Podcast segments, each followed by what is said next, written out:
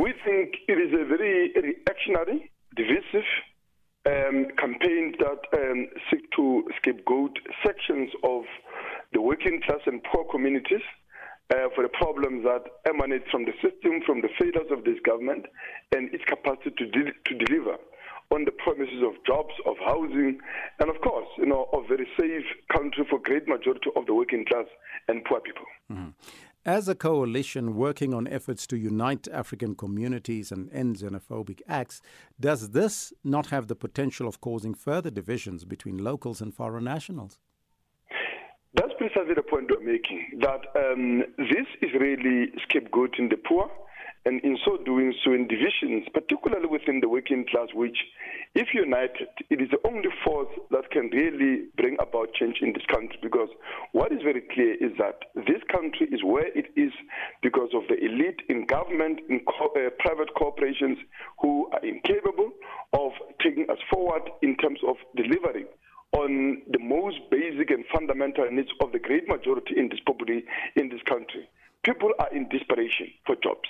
People are growing hungry. We are sitting with unemployment of 12.5 million as we are speaking. And that is not the end of the story. Big companies are retrenching everywhere. We are in the middle of the strike at Clover. There are retrenchment at South African breweries. There are retrenchment at, uh, at PetroSA. All of this are orchestrated by the plundering of South African industries by multinationals that came here to say they're investing, but they are here in order to, you know, take South African, you know, um, you know, industries who are devalued by the economic crisis, by the credit rating agencies, and they are using them um, as an outlet for imports of the good manufactured somewhere. That's what destroys jobs. That's what in- destroys industries. And it's when we organize, it's only when you, we unite in defending thousands of jobs that are going to be lost at Clover, thousands of jobs that are going to be lost at SABC, and many others across the country, but also demanding that mines that are closed uh, be open, factories that are closed be open. And we demand that government should be able to intervene, come with a program to deal with that hand over these, uh, these factories, hand over these mines that are closing to communities so that they can be operated as cooperatives. But most importantly, make sure that we roll on, uh, we roll out a public works program that will employ hundreds of thousands of people in this country in, uh, you know, in a program to build houses, to build roads, to build schools, and a much needed infrastructure. That's how we're going to create jobs, and we can do that when we target each other, when we divide each other, because we can only achieve that when we are united as a working class, and this is exactly is achieving exactly the opposite. There are those that would argue that we got, as you indicated, high unemployment and, of course, inequality in the country. So, what further actions then need to be taken in order to strengthen relations between the different communities across our country? Yes, I mean the, the reality is that um, the working class is on its own.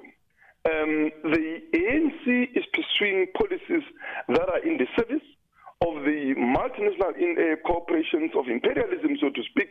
I mean, we are talking, uh, as me and you are talking now, um, as you would know that I'm a pre- president of CUSA, that is um, having a prolonged strike at Clover, right? Clover was taken over by Israeli-based consortium on the promise of jobs. We highlighted, we showed the government that these people are here to mm-hmm. destroy jobs. They want to destroy the oldest um, and the biggest dairy product manufacturer in this country yes. in order to reduce it to an outlet for distribution of Israeli manufactured products on occupied Palestinian territory. Yeah. Government supported them. Within two years, over 2,000 jobs are lost. Yeah. But this is a story of Walmart um, in Massmart. This is a story of SAB as well. This is a story of many other, yes. you know, um, many other industries.